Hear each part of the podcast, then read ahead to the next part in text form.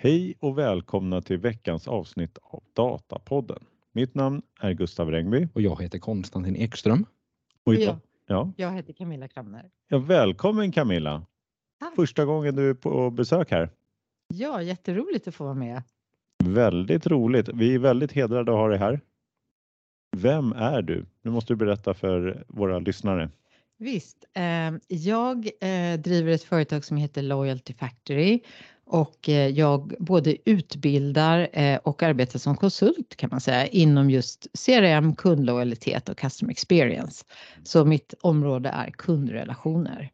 Mm. Och jag har en lång bakgrund från stora företag där jag har arbetat mycket med de här frågorna som operativt ansvarig, bland annat Telia många år. Ja, just det. Ja, det är ju, och du, du driver en eh, kurs också, bland annat. Ja, eh, Certified CRM and Loyalty Manager, en femdagars kurs där ju även du är gästföreläsare Gustav. Jag bara råkade ta upp Ja, det. ja. Väldigt roligt, den går faktiskt väldigt bra. Den kommer att bli sex dagar nu. Mm. Och sedan så gör jag olika kortare versioner och skräddarsydda versioner. Så Ja, det är väldigt roligt med utbildningar. Och så är det en hel del liksom arbete specifikt hos olika kunder också. Mycket specifikt, eh, lite längre projekt ofta, just strategiarbeten med lojalitetsstrategi, värdesegmentering, kundlivscykel, kundresor, den typen av saker. Mm. Mm. Väldigt roligt att ha dig här. Jag tror att du är antagligen den eh, våran eh, gäst som är minst inne i de här tekniska bitarna som vi har haft med oss. Spännande. För det, det är liksom, och nu blir det lite så här, nu ska vi nörda ner oss i, i liksom det här med kundhanteringen istället. Precis. Man kan verkligen- ju vara nörd på annat Man också. kan kan man. definitivt vara nörd. Jag brukar presentera mig som nörd inom området kundrelationer. Nu gjorde jag inte det. Det passar ju bra. Ja, då, då, ja. då tog jag upp det nu i alla fall Ja. på en gång. Så har vi avklarat det. Ja. Att vi, att vi har det också. Eh, vi tänkte så här, vi ska ju ha tre artiklar och det blir lite då med, med fokus då på kundhantering och, och det finns ju liksom en koppling här till data förstås. Men eh, vi tänkte att du börjar med en artikel här som du själv har skrivit. ja, jätteroligt. Eh, det var en blogg som jag skrev för ett tag sedan för eh, Marknadsföreningen faktiskt på temat Därför är CRM, CX och lojalitet viktigare än någonsin. För det är det ju faktiskt. Eh, och varför är det det då? Jo, därför att eh, digitaliseringen påverkar ju allt, även kundrelationsarbetet precis som allting annat. Eh, så i och med en, en ökad digitalisering så kan man säga också att nöjdheten och kundlojaliteten minskar. Eh, och kundernas förväntningar har faktiskt och beteende har kraftigt förändrats. Eh, jag brukar säga att det pågår en teknikrevolution som driver en kundrevolution eh, där kunden har ju hamnat i förarsätet. Och det här beror ju då på den ökade transparensen med sociala medier. Eh, det beror på eh, helt enkelt eh, eh, konkurrenter är bara ett klick bort. Eh, teknikutvecklingen har ju också gjort att tjänster och produkter är mer och mer lika varandra så det blir mer hygienfaktor. Eh, så att eh, därför så ser vi helt nya lojalitetsdrivare eh, och kundupplevelse kan man säga är idag ett företags främsta eh, konkurrensfaktor. Eh, och varumärke och service är idag viktigare än produkt och pris. Det brukade ju räcka med att man hade en bra produkt och ett bra pris och så pushar vi ut den här. Eh, men idag är allt det här mjuka runt omkring mer viktigt och kunderna förväntar sig väldigt mycket eh, snabb tillgänglighet, snabba svar. Det här med relevans och proaktivitet är otroligt viktigt. Eh, och eh, Svensk kvalitetsindex till exempel har ju mätt kundrelationer i Sverige i över 30 år och de har konstaterat alla de här stora trenderna så det finns verkligen svart på vitt. Eh, och i och med att den stora förändringen är ju just det här service, proaktivitet, person, personalisering som har blivit så väldigt viktigt. Och det gör ju också att själva CRM-arbetet egentligen blir ännu viktigare. För att CRM handlar ju verkligen om att treating different customers differently brukar man säga. Det är liksom klon i CRM, att använda data, eh, kampanjhanteringsverktyg och så vidare för att differentiera kommunikationen. Eh, och, och sen så också att det är så viktigt i och med att eh, kunder väljer leverantör idag väldigt mycket beroende på att man tycker att att man gillar företaget. Det är liksom ännu viktigare att tycka om företaget. Så företagen måste bli bra på att kunna leverera på Net Promoter Score och mäta sina lojalitetsindex och så vidare. Så att allt det här gör ju sammantaget att det är väldigt viktigt att arbeta med CRM eh, och custom Experience, förstå vad är viktigt för kunden, vad kan vi förbättra? Och också att jobba med lojalitet för att det är ju så att eh, lojaliteten har ju en otroligt stor effekt på lönsamheten så det är ju en strategisk eh, affärsfråga. Det är faktiskt ganska få som, som har koll på det här med att till exempel om du går från 90% retention rate, återköpsgrad till 95% så går du från 10 års duration till 20 års duration. Så du liksom dubblerar ju vinsten med små förändringar på retention rate. Så retention rate och det i sig har vi det kan vi räkna ut eh, lifetime value och så vidare. Men så det är väldigt, väldigt viktigt. Mm. Eh, men så att hela digitaliseringen och allt det här gör ju också att vi har mycket nya kanaler, eh, mer data, allting kan man säga. Så att hela marknadsföringen eh, håller på att transformeras. Ehm, och eh, sen så har ju också pandemin på det här gjort att vi har blivit mer digitala så att säga och ännu mer handlar online. Ehm, och spännande studie som jag också skriver om i den här lilla bloggen var ju att eh, McKinsey för ett tag sedan gjorde en, en eh, studie att i och med pandemin så hade 71% av kunderna förändrat sitt köpbeteende. Många har blivit mycket mer digitala bland annat och använder liksom mer personaliserade sajter och så vidare. Och det här har gjort att vi kunder förväntar oss eh, en ökad personalisering oavsett vem, vilket företag vi har kontakt med. Och det är hela 75 procent, eh, nej 71 procent av kunderna förväntar sig personalisering och är mer benägna att rekommendera företag som känner igen sina kunder eh, och personalisera kommunikationen.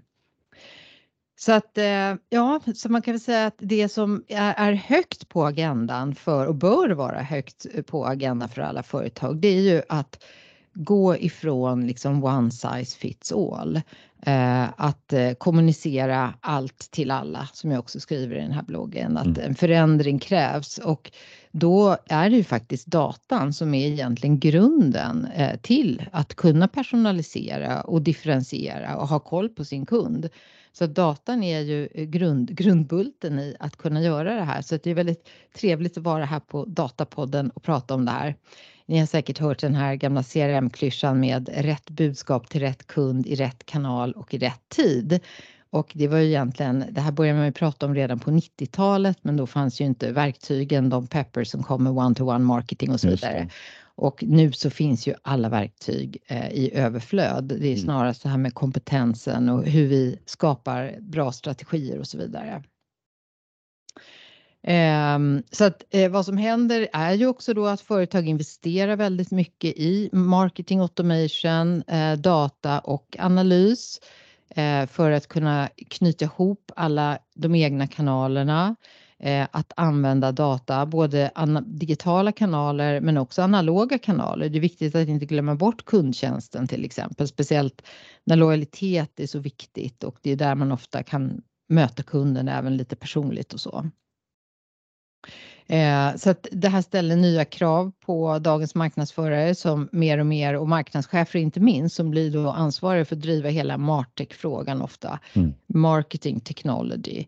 Eh, vad ska vi ha för system för att kunna eh, leverera helt enkelt bättre kundmöten i alla kanaler. Det är egentligen det det handlar om och ha koll, hålla koll på kunden, leverera den här sömlösa kundmötet. Även om jag har eh, pratat med kundtjänsten och sen så loggar jag in så ska det ju liksom vara en, en följd att de ska ha koll på mig som kund. Mm. Så att det är verkligen, det, det spänner ju över marketing, sales och service också. Så det, man får inte tänka egentligen att det är bara marketing och kampanjer utan det är service och koll på mig som kund så att säga. Och både innan man liksom blir kund till eh, liksom man är kund och och även efter eh, liksom man har varit kund. All den här kommunikationen som är Exakt.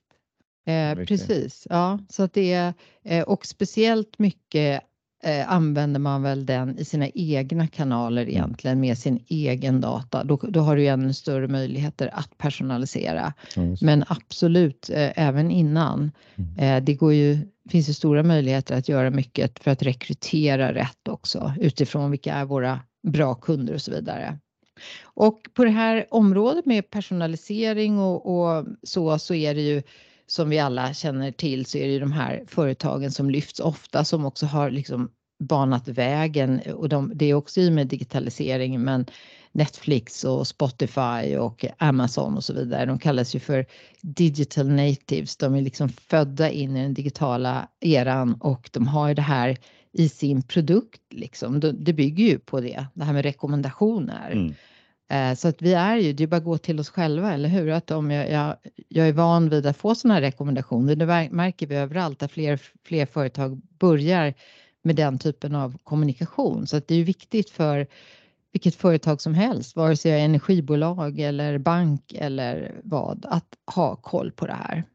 Och de som eh, verkligen ligger lite längre fram i det här, det är ju ofta större bolag eh, som banker, telekombolag, där jag själv kommer ifrån, eh, retail och så vidare, där man har mycket data, mycket kunder.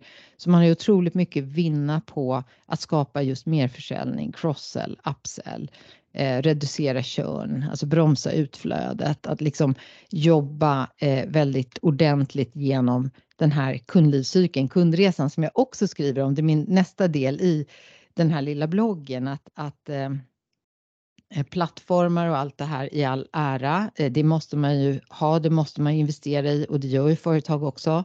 Eh, Men det jag tycker själv är den största bristen idag och som många också pekar på, det är ju kanske att företag inte har gjort hemläxan runt strategin. Eh, vad är mina use case? Eh, alltså vad, vad är det jag ska eh, personalisera utifrån så att säga? Mm. Och jag brukar prata om två väldigt viktiga delar som jag också skriver om i den här bloggen där den ena delen, den, eh, den vik- viktigaste delen tycker jag själv, det är ju faktiskt det här med värdesegmenteringen som kopplar också mot customer lifetime value och att förstå värdet av sin, sin kund så att säga. Och eh, jag jobbar själv mycket med sådana, eh, alltså kartlägga liksom kundbaser och titta på olika värdesegment och hur ser retention rate ut på olika värdesegment, hur ser net promoter score ut och så vidare. Ofta är det ju 20% av kunderna som står för 8 80% av intäkterna. Mm. Den här Pareto-principen och den håller faktiskt väldigt ofta, förvånansvärt ofta. Ofta kan det vara 1% av kunderna som står för 30% av intäkterna och 5% för fem, 50 och det är några jag tittar på nyligen. Och så behandlar man alla och så lika. behandlar man alla lika. Mm. Så det där är verkligen absolut steg ett och den är så viktig för lönsamheten. Ja. Och sen den andra delen, eh, det är ju det här med kundlivscykeln och kundresan då. Det jag också ser en väldigt stor potential hos många företag att liksom tydliggöra den. Alltså att rita upp hur ser det ut eh, när kunden kommer in så att säga. Först ska vi skaffa kunden, det är en eh, slags awareness från kundens sida. Det är en viss skillnad på kundresa och kundlivscykel också. Kundresa är ju alltid egentligen utifrån kundens perspektiv. Medan kundlivscykeln är mer utifrån hur, kunden, hur företaget möter den här kundresan. Eh, Så jag brukar prata väldigt mycket, kundlivscykeln är ju väldigt eh, tydligt koncept i CRM-arbetet kan man säga. Alltså Ja. hur man ombordar kunder, hur man utvecklar, alltså hela loyalty, engage-biten, cross-sell, upsell, retain. Det är väldigt många som inte har någon retain-fas överhuvudtaget. Alltså hur ser den här riskfasen ut? När kunder, vilka kunder tappar vi? Varför? Hur kan vi bromsa? Så med prediktiv analys och next Mm. best action och så, så vet, skulle man ju hela tiden veta vad man ska säga utifrån den här kund, kundlivscykeln och hela återvinna-fasen också. Vilka kan vi återvinna? Så här kommer ju verkligen prediktiv analys in, jätte, jätteviktigt. Ja, nej, men så det är de, de bitarna som jag pratar mycket mer med om i den här artikeln och eh, man kan väl bara avrunda med att eh, det är verkligen så att CRM, CX och lojalitet det är det är verkligen viktigare än någonsin eh, för det är så viktigt för lönsamheten och eftersom det är så viktigt för kunderna idag att köpa från företag som man tycker behandlar en väl och som möter mina hö- förhöjda krav så är det ju verkligen superviktigt. Eh, och då handlar det väldigt mycket om att eh, använda dataanalys och eh, marketing automation egentligen. Och sen Ja. också ha koll på mäta performance, hur, hur, hur levererar, hur kan jag hela tiden optimera värdet? Det handlar ju egentligen om en slags mikrosegmentering längs hela kundlivscykeln. Mm. Där jag också tar hänsyn då till det här kundvärdet. Så det är en komplex process och det är inte så himla många som är jättelångt framme där. Nej.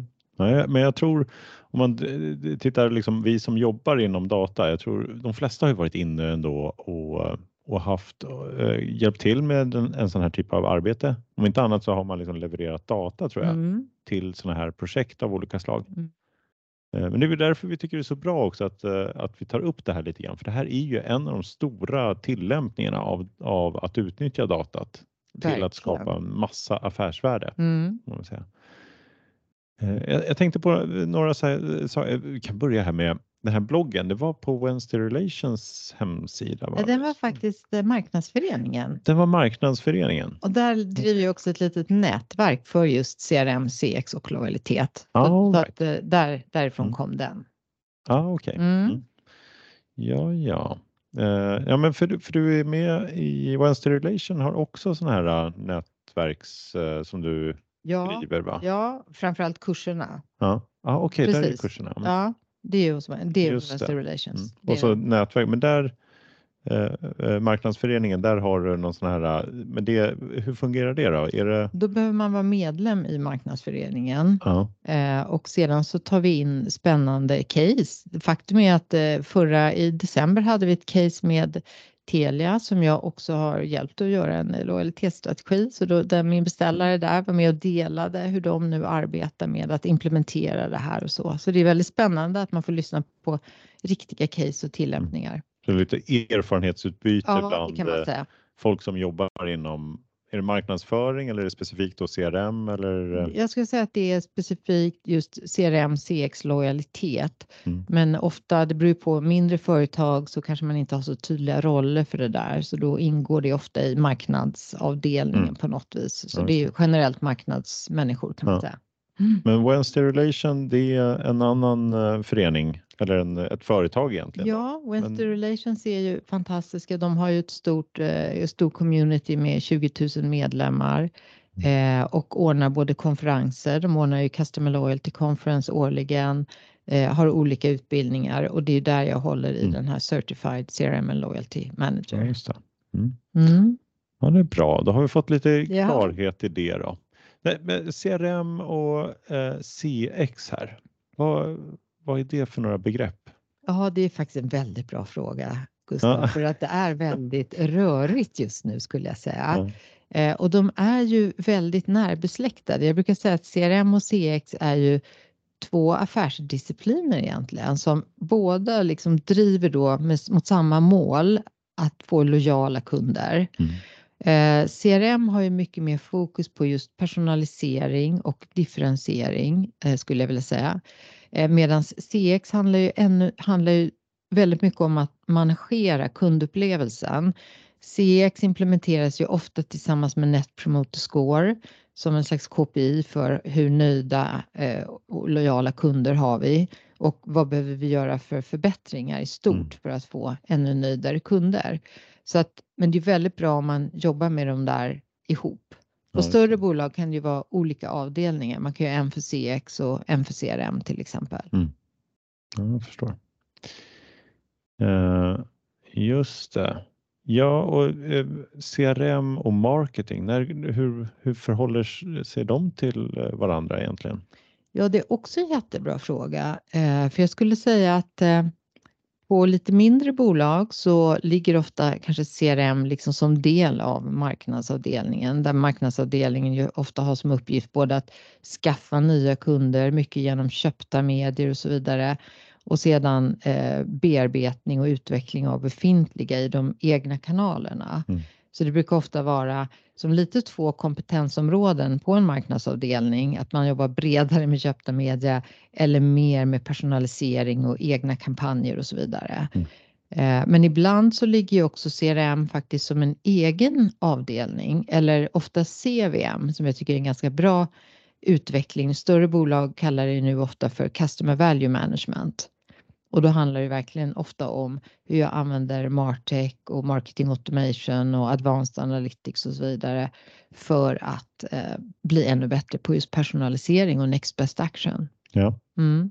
Så CRM ligger nära CVM ja just det. och det kan ofta då ligga lite bredvid marknad. Mm. Mm. Det blir bara fler frågor här. Nu måste vi gå in på marketing automation också. Jaha. Vad, vad är det för någonting? Marketing automation är ju eh, något otroligt stort i marknadsvärlden. Eh, jag har läst eh, att ungefär 60% ska ha implementerat marketing automation vid det här laget och det innebär ju egentligen att du kan automatisera saker, att du kan automatisera kommunikation och budskap. Så till exempel säg hela onboardingfasen eller en slags välkomstfas kan ju bestå av tio utskick eller Mm. nedslag. Det kan ju också vara inbound. Eh, helt enkelt. Eh, så marketing automation kan man säga, det är ett sätt att automatisera kundlivscykeln, kundresan. Ja, just det.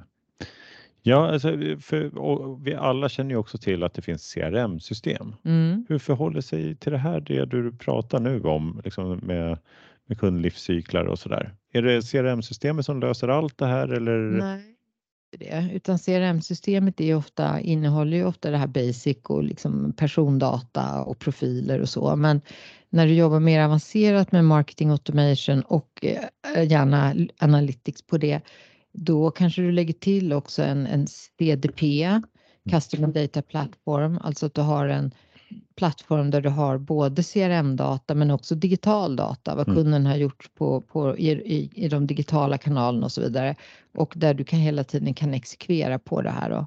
Så, och en CDP kan ju också vara, den kan ju innehålla marketing automation funktionalitet, så systemen går liksom lite ihop.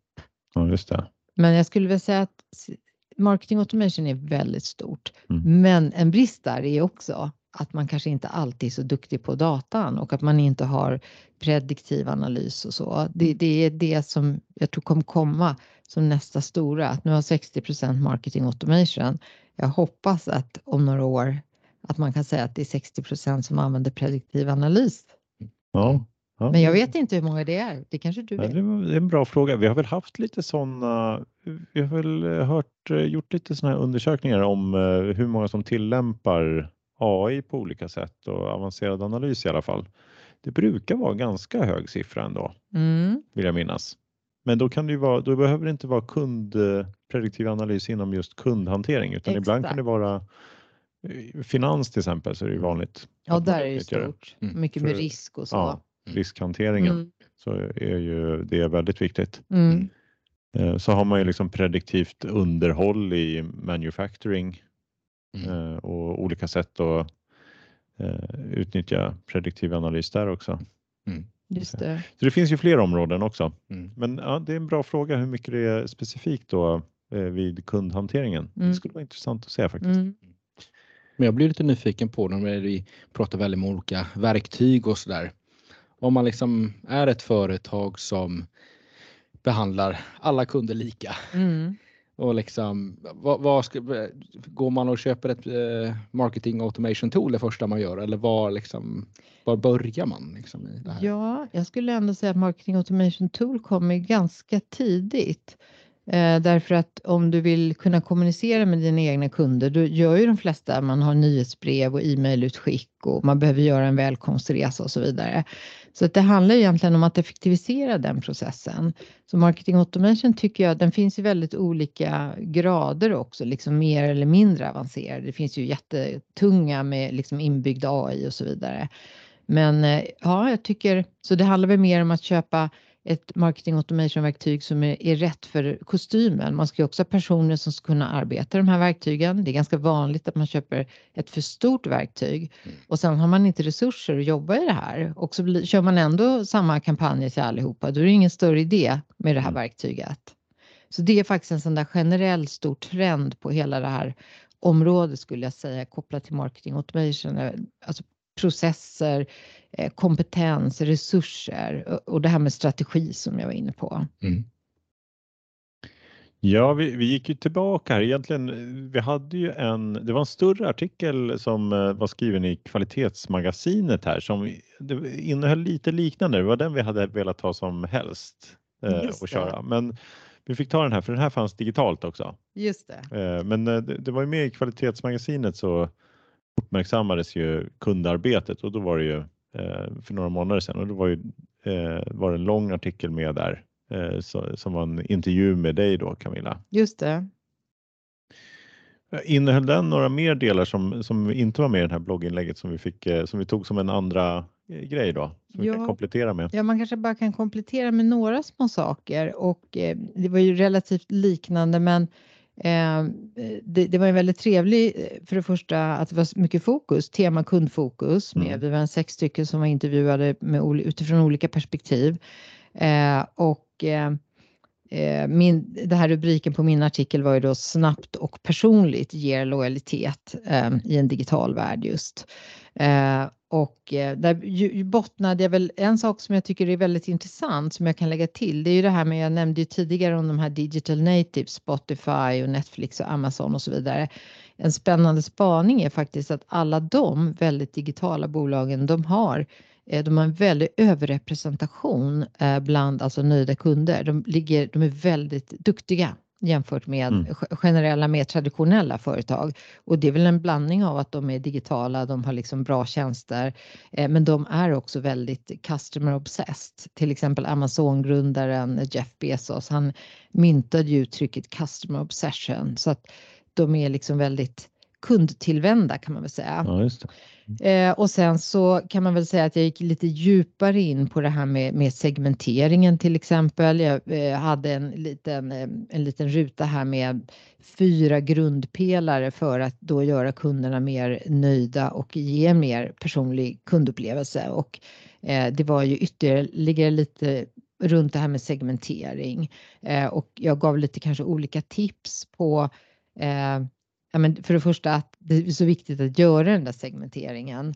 Eh, och det kan ju vara ganska enkla saker. Ta B2B till exempel. Det kan ju vara sådana saker som att du har en, eh, olika servicenivåer, eh, att du säkrar att du har en customer success manager eller en säljkontakt eller någonting liksom på dina stora kunder. Och så är det faktiskt inte alltid. Jag har varit inblandad i en hel del företag där man kan göra sådana relativt enkla saker.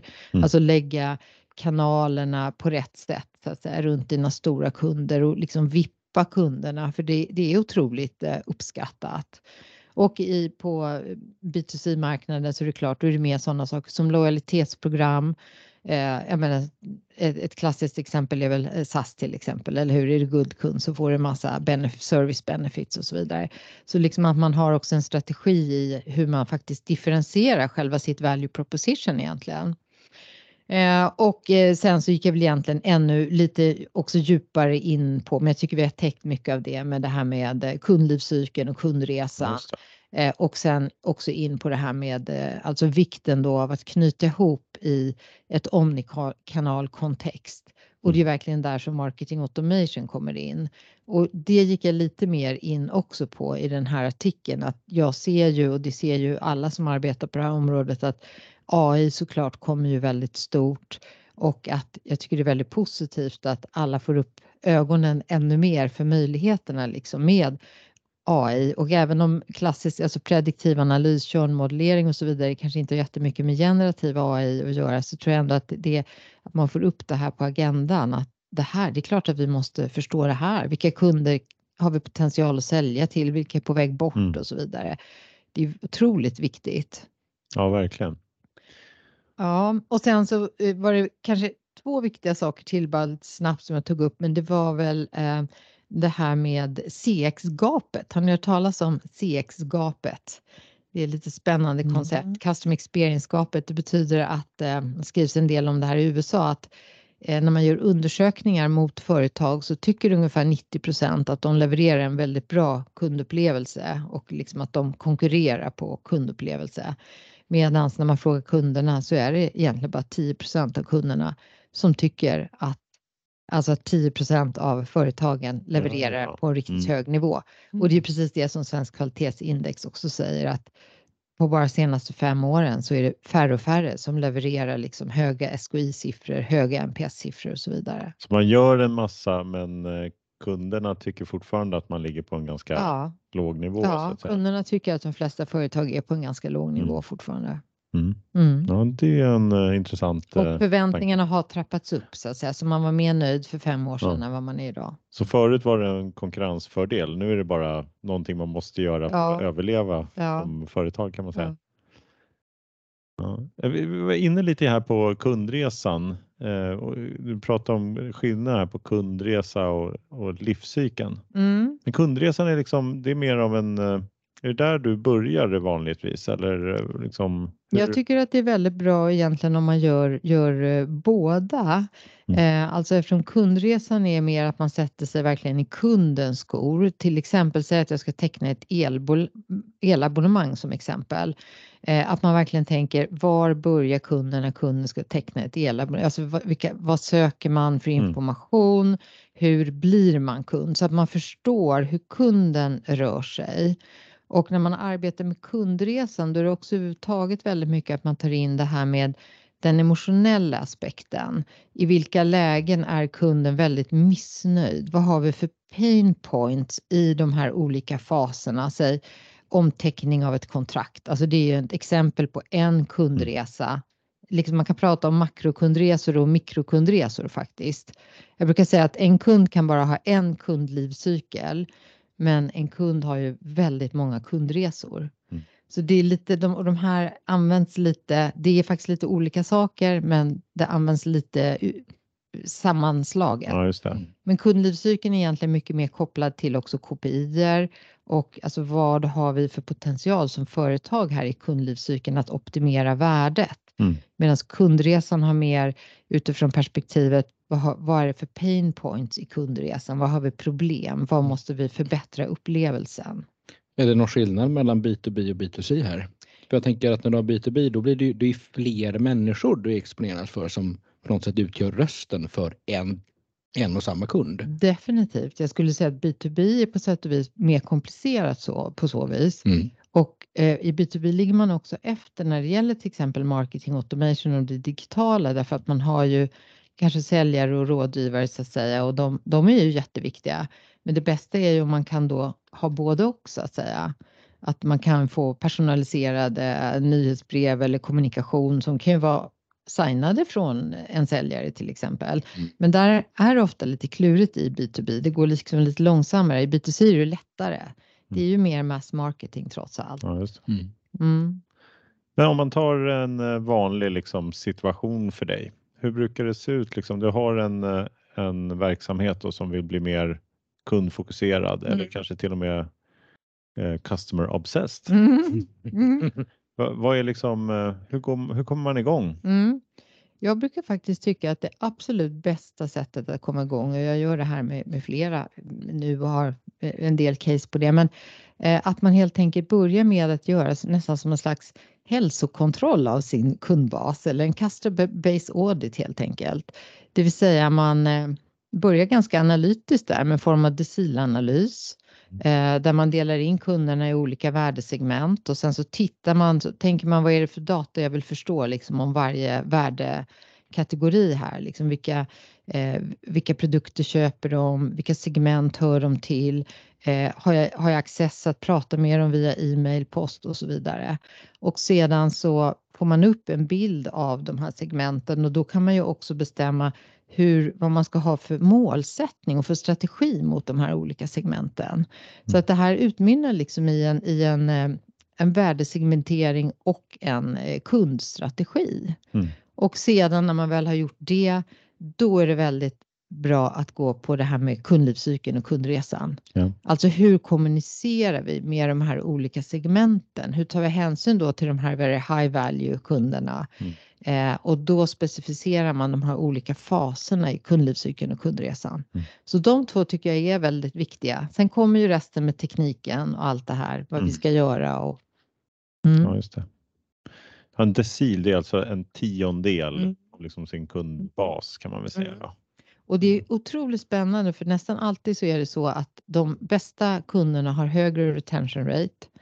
eh, kan ha väldigt hög retention rate eh, och också mycket högre NPS. Och det är bra när det ser ut så, för då ser jag ju kanske att mina 20 eh, bästa kunder, de har mycket högre retention rate och mycket högre NPS. En, en företag som jag också får prata om lite eh, så ute, men de har 95 nej, förlåt, eh, 95 retention rate bland de eh, 20% bästa och NPS liksom på 80, det är så här world class. Men sen så när du kommer i de lägre värdesegmenten så sjunker liksom allting. Mm. Och då kan man ju räkna på det här också. Vad händer om vi, om vi ökar retention rate så här mycket? Eller hur verkar det som att kopplingen mellan NPS och retention rate ser ut? Ett annat företag jag jobbade med hade nästan ingen skillnad på NPS mellan sina olika värdesegment. Och det är ju lite oroväckande för jag vill ju att mina mest värdefulla kunder ska vara mina fans. Ja, Och då betyder det att jag kanske inte har gjort något speciellt mot dem eller att Mm. de är inga fans överhuvudtaget. Mm. Så det, det där tycker jag är så basic och att man inte bara pratar om egentligen ett KPI i taget. Alltså jag tycker NPS är ju jätteviktigt eh, att förstå. Skulle kunderna rekommendera mig? Så det är en sån där bas KPI också. Men att koppla den med retention rate och att förstå de här ihop. För det är ju med återköpsgraden liksom och livslängden som jag får värdet också. Så NPS här, det är alltså, vad, vad är det för någonting? Net promoter score, förlåt Just det det. borde jag ha sagt. Net promoter score. Man gör någon sl- slags enkät och så Ja. får man en fråga. Och Ja. man, det, det är liksom de, definitionen här. då. Ja, det är faktiskt eh, det är en enda fråga och den lyder Skulle du rekommendera företag X till eh, vänner och bekanta typ? Mm. Mm. Mm. Och det är ju den här Fred Reicheld, han kallas för The Loyalty Priest, där han har uppfunnit det kan man säga som en metodik. Mm. För den, handlar, den är ju verkligen basen för hur man arbetar med customer experience och förbättringar hela tiden. Och, och sen har man liksom, så mäter man procent, det är liksom procent av dem som svarar tillräckligt högt på den frågan. Liksom, för att Precis. det ska, Ja, Då kan man prata Så jämför man. Då kan man prata om detractors och promoters, eh, alltså om man då är väldigt eh, missnöjd eller om man är väldigt nöjd och skulle rekommendera eller om man är neutral. Mm. Så det finns ju lite olika metoder att förstå hur nöjda kunderna är. Svensk kvalitetsindex är en annan jättebra metod där man ofta får med sig mer av drivkrafterna. Vad är det som driver nöjdhet? I NPSen får man ju bara liksom ett svar på om de skulle rekommendera eller inte, men Ja, man förstår det. inte så mycket om varför. Det är mer Mm. för att följa upp om man gör några förändringar och se om det Exakt. slår. Liksom. Mm. Just det. Ja, spännande. Eh, om, om man tittar då, nu, vad, vad säger liksom datat och analys här? Du har varit inne på det lite grann, men vad, vad har det för någon roll i det här, liksom ditt kundarbete som du påbörjar? Jag tycker det är helt avgörande just i och med att eh, eh, värdesegmenteringen och förståelsen för lönsamheten är så viktig. Mm. Och då måste vi ju ha data för att förstå hur durationen, hur länge är våra kunder kunder och så vidare på olika segment. Så att datan är ju, eh, jag tycker att det blir så bra när man inte bara gissar och bara tycker utan då kan man ju benchmarka sig så att den är ju jätteviktig utifrån bara att lägga strategin. Och sen är det ju också jätteviktigt då i att realisera den här hela marketing automation arbetet med triggerstyrd kommunikation och olika budskap till alla. Då, det är ju helt baserat på data också. Om man eh, arbetar med dataanalys idag och så vill man liksom bli bättre på att stödja det här arbetet. Hur ska man, vad ska man göra då? Ja, det är en bra fråga, för det är ju lite silos mellan olika kompetensgrupper kan man ju helt klart säga. Eh, men eh, jag tycker att eh, ett bra, antingen kan man till och med gå en utbildning eller en kurs i just eh, det här, den till exempel vi håller. Eh, eller eh, sen är det också väldigt bra att prata och närma sig de som arbetar då med, med kampanjer och liksom aktivitet, marknads eh, som, har, som jobbar med kundhanteringen och kundbearbetningen. Och det brukar ju ofta vara ett väldigt tajt samarbete mellan analytiker och de som gör kampanjer Mm. och så mot de egna kunderna speciellt. Ja, just det. Mm. Ja, och liksom kunna alla de här orden vi pratar nu. Nu är vi Ja. inne i det här, vi brukar alltid prata väldigt nördigt om data. Men nu är det en massa sådana här ord som dyker upp som har just med, med kundhantering att göra på olika sätt. Då. NPS och så. Det kanske inte är helt självklart för alla. Nej, jag kan vet tänka mig i alla fall. Mm. Många För att komplicera ännu mer så hörde någon MMM också i sammanhanget. MMM. Mixed Marketing Ja, Modeling. ja, Ja, just ja. ja, men det, det vet jag. När du säger vad det är så har jag hört det också. Ja. Jag ville bara göra det ännu Ja, mer komplicerat.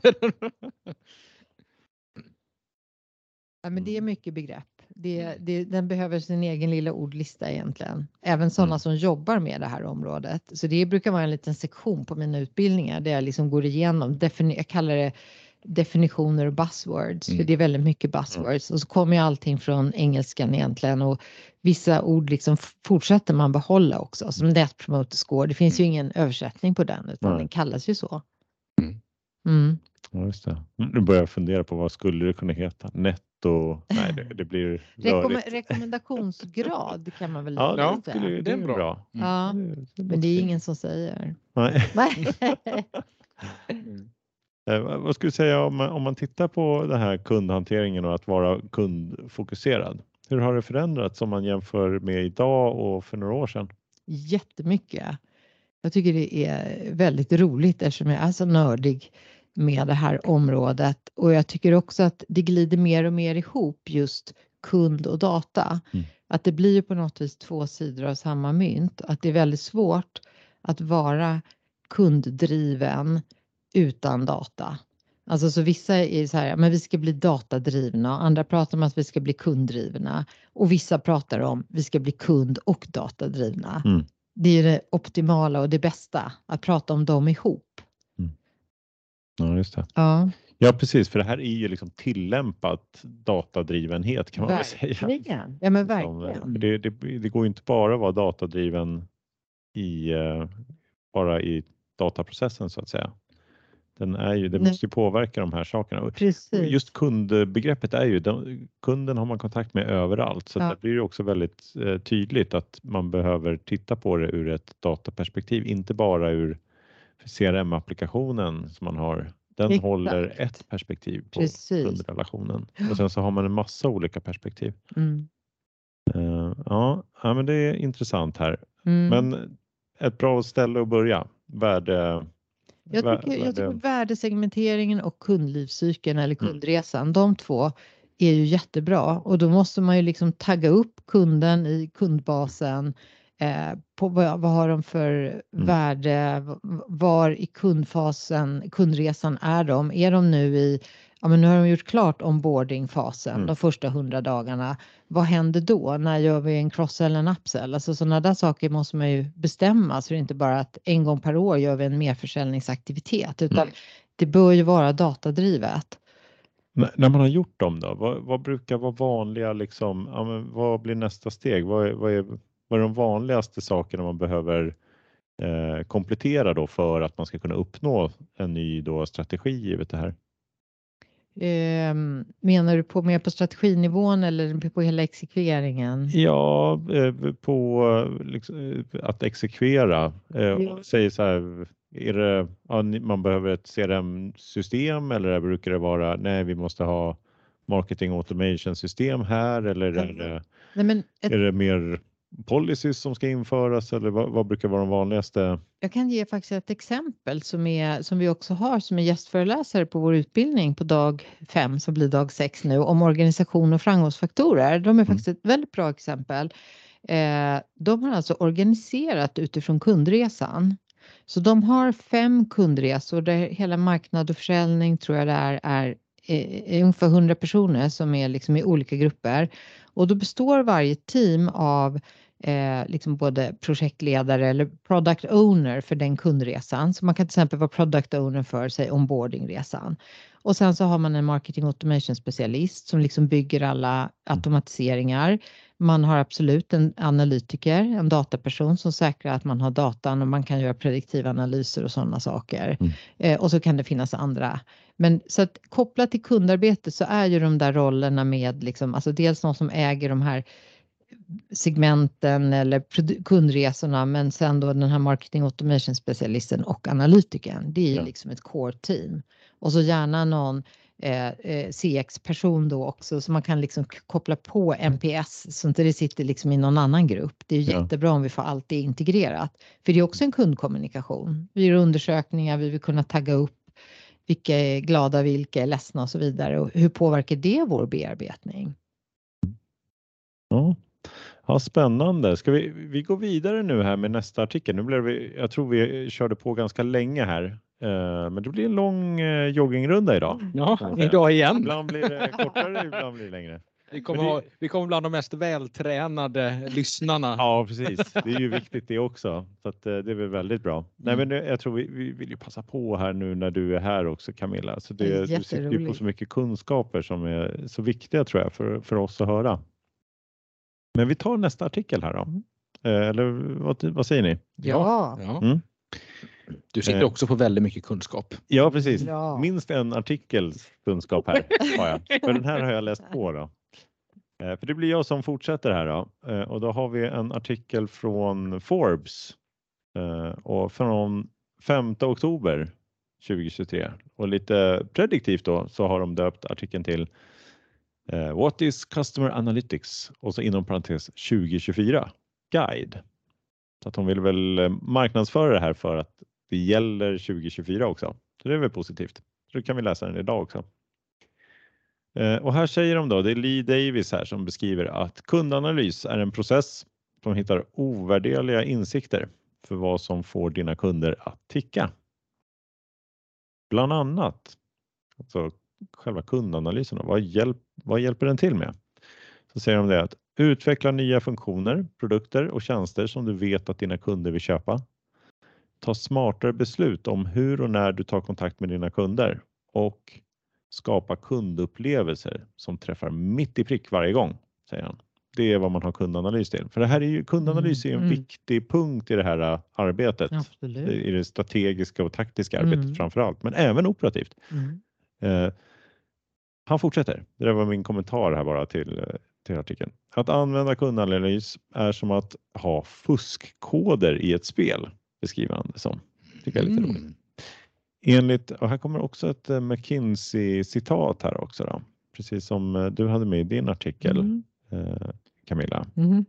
Så enligt McKinsey så är ett företag som nyttjar kundanalys tre gånger så vanligt att ha en tillväxt som är över medel och dub, om man har dubbelt så stor sannolikhet att uppnå högre avkastning på marknadsföring än mm. konkurrenterna.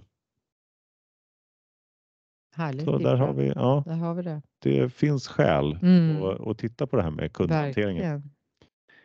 Vad är kundanalys då? Då beskriver Lire så här. Kundanalys är processen att samla, säkra, tolka och analysera data för att förstå kunders eh, preferenser, behov och beteende. Kort och gott. Samla datat och analysera och förstå hur eh, kundernas beteende är. Varför använder man kundanalys? Verksamheter som använder kundanalys för att kunna, de använder det för att kunna ta datadrivna strategiska beslut som förbättrar då kundupplevelsen och skapar tillväxt i verksamheten. Då. Eh, med insikterna eh, kan man förbättra kundernas engagemang och kundlivslängd det var vi inne på här. Inne Retain, på. Retention som du pratar mycket Precis. om, det är ju kundlivslängd egentligen. Ja, det det. kan man översätta det också som. Eh, förutse kundbeteenden, identifiera nya möjligheter och fostra innovation som stämmer med kundernas behov. I slutändan leder detta till tillväxt och lönsamhet. Då, säger han här. Jättebra. Hur fungerar kundanalys då? Först och främst behöver man ett mål med kundanalysen. Det måste vara en relevant fråga som kundanalys mm. kan svara på. Eh, man kan till exempel inte fråga sig, han tar ett, eh, liksom ett exempel här då. Vad smakar bäst, Pepsi eller Cola? Det är ett eh, svårt subjektivt svar som kanske inte liksom datat kan svara på. Då. Däremot, vilken marknadsföringskanal ger bäst avkastning för Coca-Cola eller Pepsi? Det mm. kan man svara på. Eller vilken kundgrupp har vi störst chans att växa inom i det här närmsta året? Det kan man svara på. Så det gäller att ha rätt mm. Eh, liksom, beskrivning då på vad man, vad man försöker uppnå.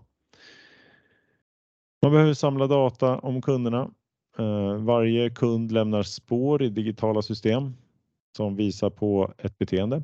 Att till exempel besöka en hemsida kanske skapar minst ett tiotal datapunkter som kan vara av intresse då. Det finns fyra kategorier av kunddata, fortsätter den här. Persondata eh, och där hör liksom kundens namn och födelsedatum, betalningsuppgifter och så vidare. Engagemangsdata eh, eh, pratar han om, or engagement då, data. Mm. Kundens beteende i samband med kommunikation i förhållande till företaget. Till exempel besök i olika kanaler, kundservicesamtal och kontakt i social media. Eh, och sen har Li nästa del här då, då pratar han om beteendedata och i det här eh, så räknar han in då liksom beteendet som kunden har i, i, eh, i förhållande liksom till konsumtion av tjänster och varor, hur man använder liksom produkter och tjänster då eh, hos, eh, hos leverantören. Och sen den fjärde, den sista då, attitydsdata. Och det här beskriver då kunderna mm. hur, de, hur, man tänker om produkterna och vilka liksom känslor man har då också mm. eh, i olika faser då. Som, som, du var inne här på. Ja, det är inne på eh, koppling till Net Promoter mm. Scores mm. också. Ja. Emotionella. Precis, kundnöjdhetsdata tar han upp mm. här som, eh, som den, en av de eh, viktiga då, datapunkterna mm. inom det här med attitydsdata. All den här datan finns ofta utspridd på många olika ställen. Datat måste samlas för att man ska kunna nyttja det. Eh, vad behöver man kunna göra då för att göra en kundanalys? Han, eh, Li säger här att man behöver inte ha alldeles jättedjupt analyskunskap utan det, man ska klara sig på det grundläggande. Eh, det är bra att man, man måste kunna lite Excel och kanske någon typ av programmeringsspråk. Han tar upp Python eller R mm. som exempel. Jag skulle vilja lägga till SQL här, att man mm, kan komma väldigt långt med det. Eh, men det kan nog stämma. Eh, Excel, Python och R tycker han. Eh, och när man har det här datat då på plats, vad ska man göra då? Och då har han ett par olika tillämpningar här då, som ja, liknar det som du har pratat om här innan då Camilla också. Kundsegmentering och personalisering tar han upp mm. som ett område. Då. Kundanalys låter dig gruppera kunder utifrån olika datapunkter i olika kundsegment. Genom att dela upp alla kunder i olika grupper kan man skräddarsy kundupplevelsen för dessa olika segment och på så sätt få en mer personlig upplevelse. Säg att man jobbar som eh, kundanalytiker på en streamingtjänst som har ett kvartalsmål att öka kundengagemanget med 10% och förbättra avkastningen på marknadsaktiviteter med 5 Eh, så kan man då kanske att man analyserar kundernas beteende, hittar man eh, tre typer av kunder i den här streamingtjänsten. Då har man eh, tv-tittare, filmtittare och sporttittare. För att öka engagemanget så rekommenderar då vi olika innehåll beroende på vilket segment man tillhör. Men ganska enkelt. På så vis får man att kunderna blir mer engagerade, använder tjänsterna mer och minskar risken att man får kunder som säger upp sig. Eh, fortsätt det här då som det här exemplet då att ja, men, eh, i det här exemplet då så visar sig att ålder var en viktig indikation då på vilket segment man tillhör. Men, och ålder är också en viktig indikator på vilken kommunikationskanal som man föredrar. Eh, så då konstaterar de här att äldre prenumeranter eh, föredrar e-mail och LinkedIn och de är mer filmfantaster då. Medelgamla gillar Instagram och, och konsumerar mer av sportinnehållet och yngre föredrar TikTok och TV, liksom det här ja, vanliga då, innehållet. Då. Så då kan man, eh, givet den här informationen kan man då eh, förbereda eh, marknadsföringen då och ha liksom en högre, förbättra då gensvaret på marknadsföringen genom att eh, har rätt då, eh, content i mm. de här tre olika kanalerna. Då. Eh, så har man liksom mm. personaliserat sin kommunikation då, mot sina segment. Då. Kommer in på nästa del här då, då kallar han det för Customer Churn. Och det har ju också med det här med retention att göra. Kundkörn eh, är då ett mått på procentuellt hur många som avslutar sin, sitt engagemang under en viss period. Så 5% som säger upp sig Inom ett år då har man 5% churn. Att minska churn är ofta en bra idé då det är ofta billigare att hålla kvar kunder än att skaffa sig nya. Det är dyrt att få ny kund. Med kundanalys kan man hitta kunder som har stor risk att säga upp sig även innan de har gjort det. Det kan man använda för att med olika sätt försöka hålla kvar dessa, säger han då. Säg att du till exempel har ett gym. Med analys hittar du att medlemmar som börjar använda gymmet mindre och mindre under tre månader så har du en stor risk att du tappar dem sen. Mm. Samtidigt så har man eh, visat att ja, men i, i det här gymmet då, att medlemmar som använder det här tappa vikt-programmet som man eh, också erbjuder sina kunder, de blir mer lojala. Så för att minska churn så kanske man inför då en, eh, en ny då kampanj där, där man ger de här i riskzon att sluta få en gratis månad i det här tappa vikt-programmet för att se om man kan få dem att vända då via det. Då. Så väldigt så här, eh, rakt på sak här mm. vad man skulle kunna göra. Jättebra. Upsell och crosssell tar han upp också som en del av eh, tillämpningen av kundanalys. Med kundanalys kan man, använda, eh, kan man använda mönster av data för att öka engagemanget i varje köptillfälle genom att eh, analysera merförsäljningsmöjligheter, säger han då. Säg att du till exempel är en IT-återförsäljare och du har målet att öka datortillbehörsförsäljningen med 10% nästa kvartal. När du analyserat kundernas köphistorik märker du att många som köpt den mest populära laptopen även köper en datorväska och ett headset. Med denna insikt eh, ser du till att webbsajten alltid rekommenderar dessa produkter om man har eh, lagt en laptop i varukorgen. Mm. Det här är väl eh, oftast att man, här, exemplet är väl kanske de flesta har väl infört det, någon typ av rekommendationsmotor eller mm. något sånt mm. där på de vanliga webb retails. Eh, men man får väl se det här som ett exempel mm. för att mm. förstå hur det, vad det handlar om. Smart produktutveckling, den sista punkten här då. Eh, kundanalys är ett mycket bra verktyg när man ska fundera på vilka tjänster man ska lägga till eller utveckla också. Som exempel, säg att du jobbar med multifunktionsskrivare. Ett konstigt exempel, men vi kör på. På chipmarknaden finns det flaskhalsar som gör att du har svårt att tillgodose alla dina kunders behov med skrivare. Eh, genom att analysera kundernas användning så ser du att det är många kunder som aldrig använder Wifi-funktionaliteten i skrivarna. Och så bara råkar det vara så att just Wifi-kretsen i det här exemplet eh, är en sådan krets som det råder brist på. Så då tar man fram en ny skrivare där Wifi-kretsen är ett frivilligt tillval. Och helt plötsligt kan du leverera exakt vad kunden behöver utan att öka priset då eh, och komma förbi den här flaskhalsen. Kort sagt, med kundanalys tar du bort den här gissningsleken från affärsutvecklingen och får en större möjlighet att leverera vad kunderna vill ha till en bättre lönsamhet.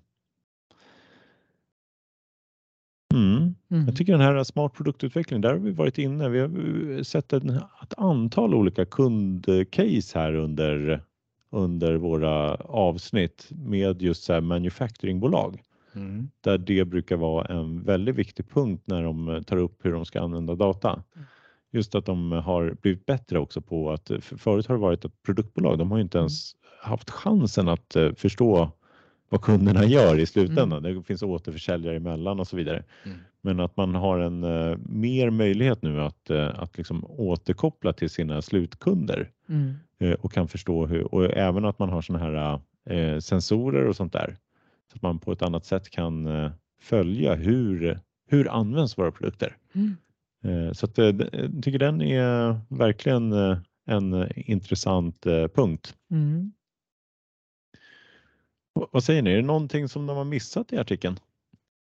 Nej, jag tyckte att det var väldigt bra. Jag tycker det var också väldigt kopplat till så som jag ser. Jag mm. tycker man ska eh, använda de här, cross-sell, upsell, churn analytics, personalisering. Jag tyckte det var spännande hur de också pratar om vikten av att eh, analysera de här liksom olika datatyperna och det gläder mig också här att, att man tar upp just alltså attitudinal data, emotional data, liksom hur ser NPSen ut kopplat till behavioral data, att man, att man lägger de här bredvid varandra.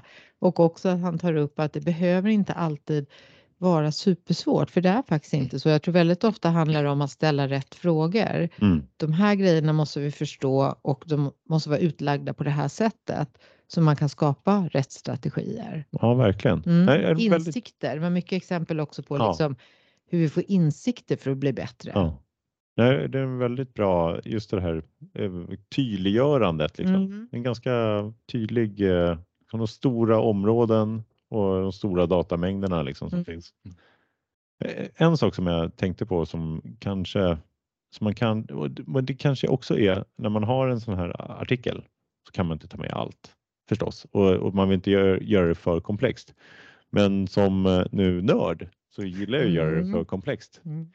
Eh, nej men eh, just det här att ganska ofta behöver inte kundanalysen vara eh, att man gör den rent taktiskt utan man kan tillämpa någon typ av analysmodell Mm. som man driftsätter Mm. och sen så tar den och gör allt arbe- analysarbete eh, rullande utan att man behöver göra det här själv. Mm. Det är bra. Det, det är lite svårare för Har du liksom, något bra exempel? Ja, men till exempel de här äh, rekommendationerna som du har i webbutiken. Mm. Det är inte att du hittar en insikt och sen driftsätter den i systemet, utan det är ju en analysmodell som hela tiden analyserar datat och ser på de tidigare köpen och som rekommenderar vilken produkt det än nu kan vara. Mm. Så liksom det, det du behöver komma fram till det är att så här, om, en, om vi ska eh, lyckas med mer försäljning så ska vi alltid rekommendera de populära tillvalen. Mm. Eh, men då sätter man en modell där som, Ja, just som det. lär sig hela tiden och då lär den sig ju liksom, men nu har det förändrats beteende, Mm. nu är det något annat man gillar och då är det det som ska visas Mm. där. Eh, och så är det ju med många av de här att eh, även så här körnmodeller, Mm. eh, där kan man ju också driftsätta en modell som agerar inte efter liksom, för just nu är, är, är vårt mönster att eh, de som slutar har eh, liksom går ner långsamt. Men det kan ju Mm. vara så att helt plötsligt så får du ett nytt typ av abonne, mo- liksom gymabonnemang eller en viss kanal in som Mm. är lite mer skakig sen. Mm. De Mm. kanske typiska är väl liksom eh, eventförsäljning eller något sånt där kan vara liksom lite skakigt om du har tackat ja till någonting på gatan eller Mm. något sånt där. Istället om du har sökt upp så är det mycket mer av en liksom, då har du verkligen tagit ett beslut om Mm. att bli gymkund och så vidare. Eh, Allt sånt där, då vill man ju liksom att den ska ta med det automatiskt. Mm. Eh, Och det syns ju inte här. Och det, på ett sätt så blir det mer komplext då också för då, här säger man ju att ah, men det är så enkelt, du måste bara kunna lite Python. Mm.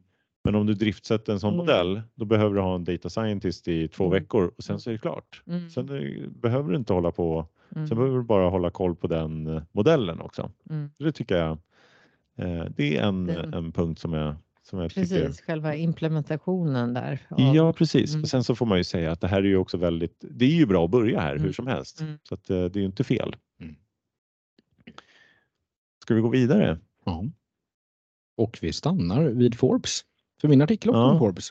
Men vi blickar framåt. Ja. Så jag kompletterar den här kundspecialen vi idag har med eh, en liten trendspaning. För det är ju lite den tiden på året nu. Och vi brukar ta upp lite olika trendspaningar. Ehm, och titeln på den här artikeln som jag har denna vecka är The 10 most important custom experience trends in 2024.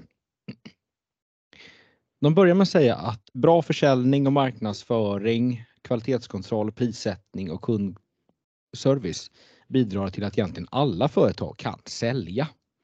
Men en bra kundupplevelse skapar kunder för livet. Amen på det, eller vad säger vi? Absolut. Ja. Känner att jag ska tatuera in något varumärke Ja. på, på kroppen någonstans. när Jag hör det. Ja. Ja, för den, eh, de fortsätter med att säga att den, liksom den högsta nivån av någon form av lojalitet, det är ju när kunden är liksom en rent, rena fans. Mm. Eh, det, det, det ser man ju ibland på såna här eh, influencers som har egna bolag. Liksom, det, de är helt tokiga. Står Mm. och köar i dagar när en butik ska öppna och sådär. Mm. Så det är liksom en, då har du en net promoter score på typ Mm. tusen eller något sånt där. På en 100 gradig skala. Eh, ja, och för att liksom, uppnå detta så måste man ju maximera och optimera upplevelsen i varje steg av kundresan. Och i artikeln så tar de upp 10 trender som under 2024 kommer vara drivande i arbetet att förbättra upplevelsen för kunden. Man får ändå säga att data står i fokus här, blir ganska tydligt. Sen är det ju alltid så här, de här listorna, så här, topp eh, någonting. Det är alltid någon man bara kan ta bort och sen är det några som man kan slå ihop. Eh, så jag tänker vi, jag går igenom listan här så får vi se vilka, vilka som ska bort helt enkelt. Men vi börjar här med, eh, jag har benämnt det någon gång som den blå anden för att slippa säga ordet. Generativ AI. Eh, inom CX så finns det oändligt antal möjliga användningsområden. Från att generera dynamiska marknadsföringskampanjer till att effektivisera kundservice och få djupare insikter om kunder och lojalitet genom analys av beteendedata. Så de går ut väldigt starkt här. Den andra punkten handlar om prenumerationstjänster som är en metod för att bibehålla kunden i och med att man då får liksom en, en möjlighet till regelbunden kontakt.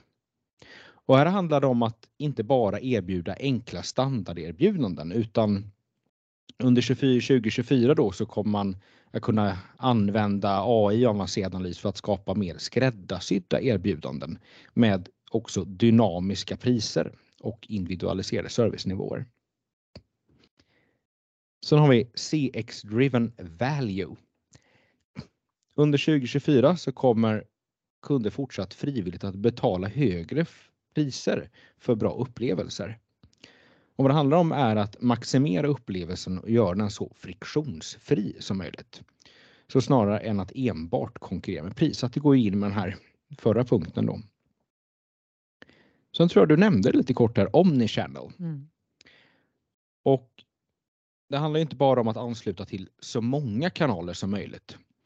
Utan att man ska kunna integrera alla kanaler så att en, en kund ska liksom inte först behöva berätta för en chattbot vad jag vill. Sen eh, skriva eh, det i någon portal och sen behöva bli uppringd och bara förklara allt en gång till för någon som sitter i kundtjänst. Utan 2024 det är året då man liksom börjar integrera det här på riktigt. Sen har vi uppkomsten av den syntetiska kunden, det vill säga kunden som egentligen inte finns. Eh, det är alltså, vi har ju varit inne i detta tidigare med syntetisk data. Och får man över detta då på, på custom experience, då handlar det om syntetisk kund, alltså en kund som man egentligen modellerat utifrån. Så du har liksom exempeldata och sen så har du skapat data eh, på den för att liksom kunna simulera olika typer av kundbeteenden. Så att det gör ju då att man, man kan ju, alltså, man får ju mycket mer data att träna på. Man kan liksom simulera olika corner cases och sådär för att veta hur ja, hur kommer kunderna be, eh, hur kommer kunderna reagera utan att det faktiskt har hänt verkligheten. Så man behöver inte utsätta kunderna för några eh, oetiska tester heller för den delen. Eh, Bara etiska tester sysslar man med då? Eller? Ja, vad, vad så? Ja. Ja, ja men, nej, men det är helt rätt. Oetiska är ju fel i alla fall. ja, det är fel. Ja. ja. Moraliska tester är okej. Okay, De är moraliska. Ja. ja. Men den sjätte punkten här. Då, då går vi faktiskt lite in på det här etiska. Nu talar vi hållbarhet. För att eh, det är liksom en växande trend att att, att för kunder är mer benägna att göra affär med företag som kan visa sitt engagemang för hållbarhet. Och liksom inom CX kommer då inkorporeras att man som del i kundresan så behöver företagen visa vilken liksom, miljöpåverkan man har under resan. Um, och här tänkte jag liksom spontant, här får ju liksom dataplattformarna en väldigt betydande del i att plocka fram då um, och sammanställa vilken påverkan man har. Och det kan ju liksom vara olika typer av eh, indelningar. Det kan ju vara liksom den här produkten du köper, hur mycket påverkan har den eller mm. hur mycket har liksom hela processen under ett år och sådär. Så det, det finns väldigt många olika typer av, av eh, uppdelningar där som man kan göra. Sen har vi nummer sju, säkerhetscentrerad CX. Att eh, kundernas personuppgifter stjäls genom dataintrång får man säga det är mer än bara en liten smärre pinsamhet. Det kan på riktigt skada förtroendet för företaget. Och eh, likaså är ju transparens väldigt viktigt. Så enligt en studie så säger de att 63% av tillfrågande är mer inställsamma att göra affärer med företag om de gör det lätt att se hur kunddatan används. Mm. Sen har vi de här eh, fantastiska chattbotsen som man möter lite här och där. Och chatbots i all ära, men de skriver här att det inte är allt för ovanligt att de snarare skapar en viss irritation. Eh, de är rent ut sagt ganska klumpiga emellanåt, i vilket fall historiskt. Men den blå anden, som generativ AI, kommer till undsättning här. Och liksom, nu, nu, nu kan man liksom egentligen få chattbottar som det känns som en människa. de kan svara på riktigt, de förstår vad det är man frågar efter och kan ge precisa svar och inte de här väldigt, väldigt generella eh, svaren då. Sen har vi immersiv CX, det var ett nytt ord för mig. Eh, att skapa upplevelser som fångar och engagerar kundernas uppmärksamhet på nya sätt. Det kommer fortsätta vara en nyckel till att erbjuda minnesvärda upplevelser. Och det kan inkludera att dra nytta av virtuell och förstärkt verklighet, det vill säga VR och AR. Eller marknadsbaserade, eh, upplevelsebaserade marknadsaktiveringar. Jag tänkte på VR och AR och sådär. Eh, något jag sett vid något tillfälle, det är typ så här um, um, mäklarbyråer. Att man liksom filmar eh, en lägenhet som man kanske inte behöver gå mm. dit utan man kan gå runt i, man, man sitter på Hemnet istället mm. för att man tittar på bilderna så går man mm. runt där och tittar på hur, hur känns det och hur liksom, ja, det här känns bra, här kan jag flytta in. Um, sen tog de som upplevelsebaserade marknadsaktiveringar. Uh, så nämnde de Barbie, Barbie-filmen som exempel, mm. för det var väldigt mycket det var väl lite liksom, olika typer av events och sådär så att det blir som en eh, annan typ av, av eh, sätt att, att nå mm. ut och skapa. Liksom Mycket fast. upplevelse. Ja, just det. Mm. mm. Blev det inte ens eh, till och med ett nytt uh, ord i svenska ordlistan och det där Barbenheimer eller något sånt där? Ja, just det, de två filmerna. Ja, ja precis. Sen nummer 10. Sentimentdriven CX. Och här, det är som det här får vi möjlighet då att följa eh, och reagera på kundernas emotionella tillstånd vid varje skede av resan. Och det kan användas då för att fatta beslut om vad man ska göra och hur man ska engagera sig via olika kanaler. Så det kan ju vara att avgöra då, liksom, behöver man, kan man göra det på ett automatiserat sätt eller behöver någon mänsklig varelse bryta in och liksom ta över det här. Eh, och en djupare förståelse och mer dynamisk förståelse hur sentiment påverkar lojalitet eh, kommer vara en, en kärna i SEG-strategier under 2024. Mm. Ja. Det känns som väldigt många av de här punkterna liksom gick in lite granna i ja, varandra. Ja. Verkligen. Det här sentimentet är ju intressant tycker jag. Betyder det att man liksom behöver göra trippla nu kundresor? En liksom, här är nyförsäljning eller intresserad av eh, den här produkten men du är glad. En är du arg. ja, men den där är ju jätteviktig att mäta, eller hur? Längs hela egentligen. Ja. Mm. Eh, jag tror inte det är så jättemånga som gör det utifrån liksom tidsperspektivet och så. Nej, men man tänker man kan också, de nämnde ju lite om så sociala medier och realtid i mm. artikeln. Jag kom på det, det kan ju vara ett sätt också, möjligtvis något avancerat, men om man har i alla fall liksom en, en tydlig B2B-produkt och kunna mäta hur pratar de om den här produkten just nu? Mm. mm. Och då har du vet ju ändå på något sätt vilka är det som pratar, vilken grupp mm. är det? Mm. Och då kan man ju ändå få liksom en bild av hur uppfattar de det här? Det kan vara så att det är en helt mm. ny produkt. Mm.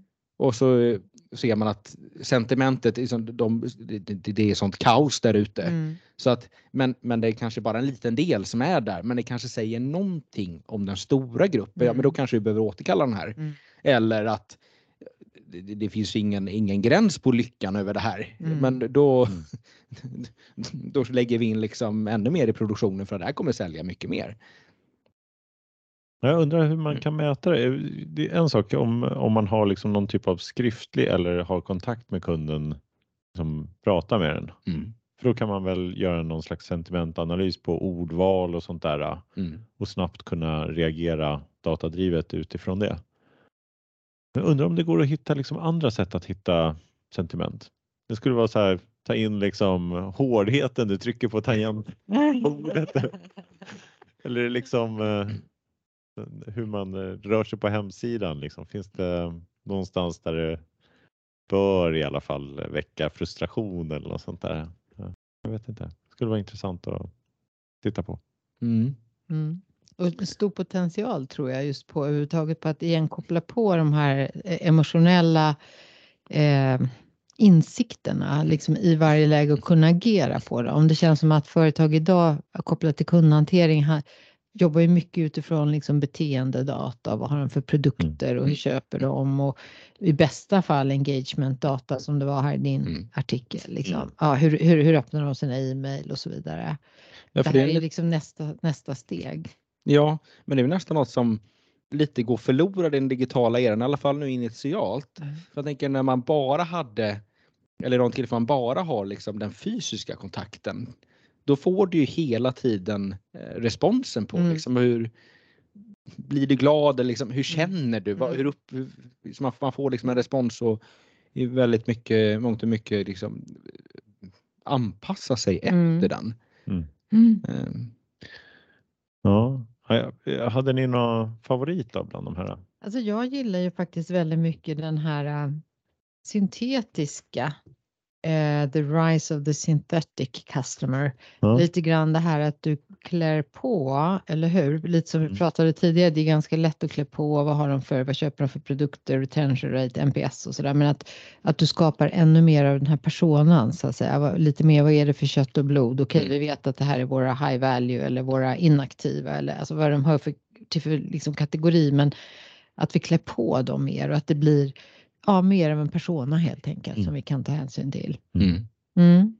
Ja, det är intressant. Hade du Mm. någon favorit då, Konstantin? Ja, sitter och funderar lite grann på liksom vad, vilken är egentligen favoriten? För jag tycker, men eh, alltså, tja, eh, nu tänker jag liksom bara eh, för helt egen del eh, när jag är kund hos ett företag. De där chattbotsen, jag är sån här att jag Mm. undviker dem för att jag tycker de, de, de är inte någon vidare bra. Mm. Men eh, får jag ut någonting från den så vill jag ju hellre använda den för att det går snabbare helt enkelt. Mm. Så den tror jag säkert kan eh, ge ett väldigt stort lyft för jag tror att jag är liksom inte unik på något sätt Nej, oavsett vad min egen mamma säger. Mm. Nej, men Ja, det är intressant. Helt Mm. klart. jag har till och med hört någon, jag har hört någon annan någon gång som har nämnt liksom så här, ja, finns det ingen chatbot så handlar inte jag för jag vill ha liksom Nej. kunna ställa en fråga. Ja. Och den är ju också väldigt kopplad egentligen till just omnichannel evolved, eller hur? just det. Mm. För att om chattbotten fallerar, då ska jag ju kunna liksom prata med någon. Mm. Eh, så att, att få alla kanalerna att liva, jag tror för kundupplevelsen så är ju den väldigt viktig, alltså Mm. omnichannel evolved också. Ja, jag, jag håller med där. Det- Den känns eh, väl, liksom just det här att om du misslyckas med Mm. chattbotten, det är okej att du har investerat tid i den och den misslyckas. Mm. Om den informationen går vidare till nästa steg. Precis. Så att man inte Mm. ska börja om, för då kan det ju Mm. vara okej att börja beskriva.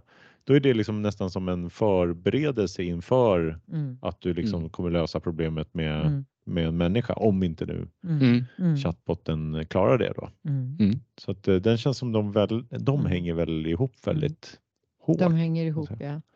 Och ibland blir man faktiskt förvånad tycker jag av företag liksom, i år, i detta år vi, vi lever i, det här digitala, att man blir hänvisad till att Mm. men du köpte det där i butik, du måste gå tillbaka till butik.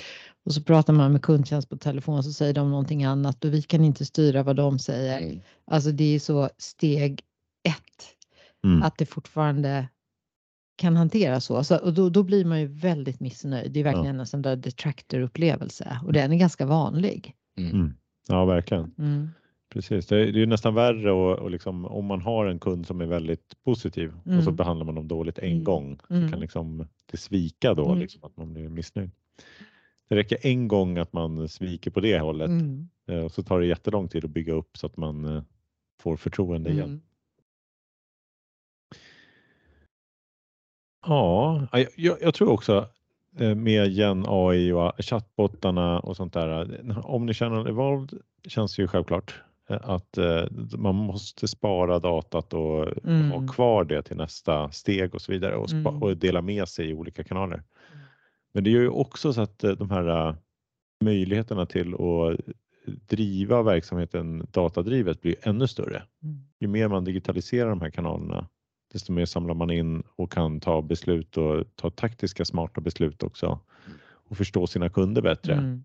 eh, i slutändan. Mm. Så att eh, det blir ju ännu mer, det, det liksom föder varandra här. En mer Mm. digitaliserad process i, i, det, i liksom kundmötet gör ju så att, eh, så att man sen kan eh, förstå kunderna bättre också med insikter också. Mm. Om dem också. Mm. Så att, eh, det är ju Ja, bra. Data igen, det här building block verkligen Mm. för att kunna leverera det här. Mm. Mm. Jaha, nu har vi eh, gått över rejält på tiden kan man väl säga. Men eh, vad, vad säger ni? Är det någonting som vi har missat här att ta upp? Nej, jag tror vi är... Det räcker för idag. Men det finns ju mycket mer att prata om. Ja. Men jag tror vi får göra ett nytt specialavsnitt va? Ja, Ja, vi får göra det. Vi försöker få in allt i ett avsnitt här. tror jag. men jag tycker vi kan konstatera att det är ett väldigt spännande område, eller hur? Med kund och data och Mm. hur det liksom hänger ihop och hur viktigt det är att jobba med det här ihop. Det tycker jag är någonting som många företag behöver göra. Mm. Ja. Lägga ihop dem mer. Ja, verkligen. Mm. Eh, Ja, och eh, vill man hitta Camilla då kan man kolla på Loyalty Factory Mm. Mm. Och LinkedIn, alltid LinkedIn. såklart. så hittar ni Mm. Camilla Kramner där. Eh, och- Eller mejla, mejla oss så skickar vi vidare om ni är intresserade av att höra lite kring hennes kurser och så vidare. Tack så mycket för idag. Tack, Tack. för idag.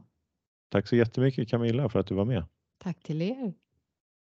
För att jag fick vara med. Ja. Så ses vi nästa vecka. Yes. Hej då! Hej då.